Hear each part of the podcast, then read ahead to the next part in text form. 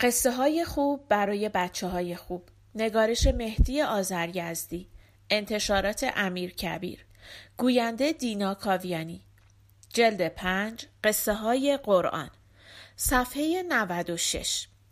حضرت موسی، قسمت 5، موسی و کتابخانه تورات. مدتی که گذشت، قوم بنی اسرائیل بنای ناشکری را گذاشتند و به موسی گفتند: اینجا هم که خبر تازه‌ای نیست، پس کو آن وعده ها که می کردی و برای ما بهشت خوشبختی می ساختی و از آسمان خوراک نازل می کردی و کتاب می آوردی و ما را سربلند و سرافراز می کردی؟ موسی گفت: عجب فراموشکار هستید. یادتان رفت که پسران شما را می کشتند و دختران را به کنیزی می بردند و آزاد نبودید و شما را تحقیر می کردند؟ مگر خداوند از میان دریا برای شما راه باز نکرد و مگر از ظلم فرعون نجات نداد؟ قوم گفتند: اینها به جای خود، ولی ما آنجا گرفتار ظلم فرعون بودیم، اینجا هم باید در صحراهای خشک کار کنیم و زمین شخم بزنیم. نه بتخانه‌ای، نه تماشایی، نه سرگرمی و تفریحی. کتابی هم که قرار بود از طرف خدا برای ما نازل شود نشد تا به آن افتخار کنیم و تکلیف خودمان را بدانیم. موسی گفت: وعده خدا حق است، تا 30 روز صبر کنید و فرمان خدا خواهد رسید. اینک هارون برادر من نزد شماست و من به درگاه خدا می روم. موسی به هارون سفارش کرد که کار مردم را اداره کند و خود برای راز و نیاز با خدا به کوه طور رفت. قرار بود موسی تا 30 روز روزه بگیرد و در کوه طور بماند، ولی برای امتحان مردم این وعده به 40 شب رسید. و پس از اینکه در طور خدا با موسی هم سخن شد و 10 فرمان مقدس بر لوح‌ها نوشته شد، عزم بازگشت کرد. اما هنگامی که وعده موسی دیر شد و 30 روز گذشت و موسی برنگشت، بنی اسرائیل به وسوسه شیطان فریب خوردند و مردی ریاست طلب به نام سامری گوساله‌ای از طلا ساخت و با حقه‌بازی صدایی از آن گوساله درآورد و به مردم گفت: موسی بدقولی کرد، موسی دیگر بر نمی‌گردد. بدبختی ما هم مال این است که بت نداریم. اینک من بتی از طلای خالص ساختم و خدا در این گوساله ظهور کرده. مردم نادان هم اطراف او جمع شدند و چون حیله او را نمی دانستند، حرفهایش را باور کردند و بت پرستی پیش گرفتند. وقتی موسی برگشت و اوضاع را دید، خشمگین شد و گفت: خیلی بد کردید که این رفتار ناشایسته را پیش گرفتید. و از بس ناراحت شد، الواح را به زمین انداخت و گریبان هارون را گرفت و گفت: چرا گذاشتی مردم فریب گوساله سامری را بخورند؟ هارون گفت: ای برادر، این طور در برابر مردم مرا سرزنش نکن و زبان دشمنان را به شماتت من دراز نکن. این مردم به حرف من گوش نکردند، مرا ضعیف دیدند و نزدیک بود مرا بکشند. من با کار اینها موافق نبودم. موسی گفت: امیدوارم خدا تو را ببخشد و کسانی که این بدعت را گذاشتند به کیفر گناهشان برسند.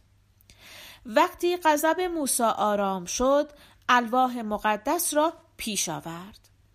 در الواح تورات در هر موضوعی فصلی و برای هر کاری دستوری داشت و موسی خانه‌ای محکم بنا کرد و آن را بیت المقدس نامید و الواح کتاب مقدس را که بر روی سنگ‌ها نقش شده بود در آن جای داد و نخستین کتابخانه دینی را در دنیا به وجود آورد. آنگاه به راهنمایی کتاب خدا راه رستگاری را به بنی اسرائیل نشان داد و گفت: شما بر خودتان ظلم کردید و حالا باید توبه کنید. آنها هم وقتی فرمانهای خدایی را دیدند امیدوار شدند و موسی گوساله سامری را به آتش کشید و سامری هم از ترسش فرار کرد و دیگر هیچ کس او را ندید. اما باز هم قوم موسی آنچنان که موسی انتظارش را داشت سر به راه نبودند. موسی آنها را از بردگی و بندگی فرعون و قبطیان نجات داده بود، از دریا گذرانده بود، معجزات موسی را می دیدند و الواح تورات را که در دنیای به آن بزرگی بی همتا بود و تا آن روز کاملترین کتاب دینی بود. با وجود این در اختلاف قارون و موسی قارون را تنها نمی گذاشتند. از موسی توقعهای بزرگ و عجیب و غریب داشتند. بهانه می گرفتند که می خواهیم خدا را ببینیم، غذای بهشتی می خواهیم. و موسی این پیغمبر بزرگ که داناترین مرد روزگار کهن بود چقدر از دست قوم خود رنج کشید خدا می داند. گاو قربانی و ایراد بنی اسرائیلی. وقتی موسی به بنی اسرائیل گفت خدا امر کرده است که برای کفاره گناهان خودتان یک گاو قربانی کنید و گوشت آن را به بینوایان بدهید، گفتند بسیار خوب، این کار را می کنیم، ولی از خدا بپرس که چگونه گاوی باید باشد، گوساله باشد، گاو پیر باشد، ما که نمی دانیم. موسی خدا را خواند و دستور رسید و گفت خدا میگوید گاوی باشد که نه پیر و از کار افتاده باشد و نه جوان کار نکرده، حد وسط باشد. قوم موسی ایراد گرفتند و گفتند قبول داریم، ولی از خدا بپرس که این گاو چه رنگی باشد. موسی باز خدا را خواند و دستور رسید و گفت خدا میگوید رنگ گاو زرد روشن باشد که دیدن آن خوشحالی میآورد. مردم گفتند قبول داریم، ولی هنوز نمیدانیم که دیگر چه شرایطی باید داشته باشد. از خدا بپرس تا نشانی‌های دیگرش را معلوم کند. موسی از خداوند پرسید و دستور داد. خدا میگوید گاوی نباشد که با آن آب میکشند و زمین شخم میزنند، سالم و بیعیب باشد و همه جایش هم یک رنگ باشد، شاخش چنین باشد، دمش چنان باشد. آن وقت قوم موسی در تمام شهرهای بنی اسرائیل فقط یک گاو با این نشانی ها پیدا کردند و صاحبش حاضر نشد ارزان بفروشد و گفت باید پوست آن را پر از طلا کنید و به من بدهید. ناچار آن را خریدند و قربانی کردند.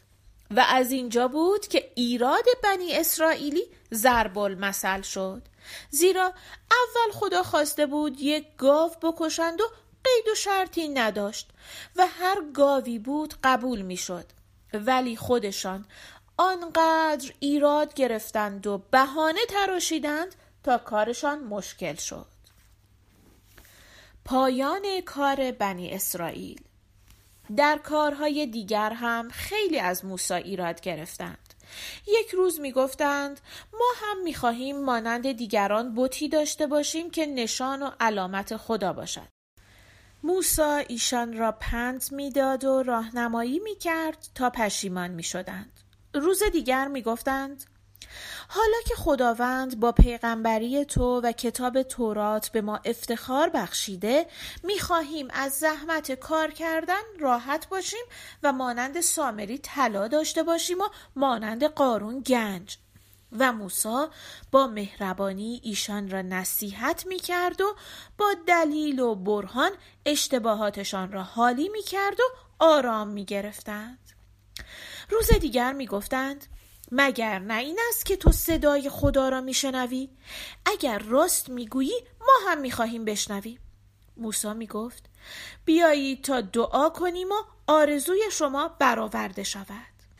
پس گفت 700 نفر از معتمدان خود را انتخاب کنید و بعد از میان آنها 70 نفر از علما و ریش سفیدان را برگزید و به کوه تور برد و روزه گرفت و دعا کرد و قبول شد و آنچه می‌خواستند شنیدند. آن وقت ایراد گرفتند که چیزی می‌شنویم ولی از کجا معلوم است که صدای خدا باشد و صدای شیطان نباشد؟ اصلاً برای اینکه یقین پیدا کنیم باید خدا را ببینیم. هرچه موسی اصرار کرد که از این حرف دست بردارید و نصیحت کرد که خدا را با چشم سر نمیتوان دید و با چشم عقل باید شناخت، گفتند نمی شود و آنها هم بر موسی یاغی شدند. عاقبت صاعقه ای آمد و بدترین ایشان را سوزانید. گروه دیگر گفتند حالا ما قبول کردیم ولی از خدا بخواه تا از آسمان برای ما خوراک بفرستد. و وقتی خوراک آسمانی نازل شد ایراد گرفتند که چرا سیر و عدس و پیاز ندارد. کار به جایی رسید که موسی خودش و هارون را در میان قوم خود تنها میدید و بنی اسرائیل همچنان با حیله ها و بهانه ها بودند و فرمان موسی و کتاب خدا را به درستی اطاعت نمی کردند. گروهی از مصر و روزگار گذشته یاد می کردند و گروهی به اطراف پراکنده می شدند. و تا آخر دل موسی را سوزاندند و گرچه موسی راضی نبود بر قوم خود نفرین کند، اما چون نعمتهای خدا را کفران می کردند و بعد از موسی و هارون هم به نصیحت یوشع و علمای دین عمل نمی کردند، این بود که روزگاری دراز به سختی و خواری و دربدری افتادند و دل شاد و خرم کمتر دیدند.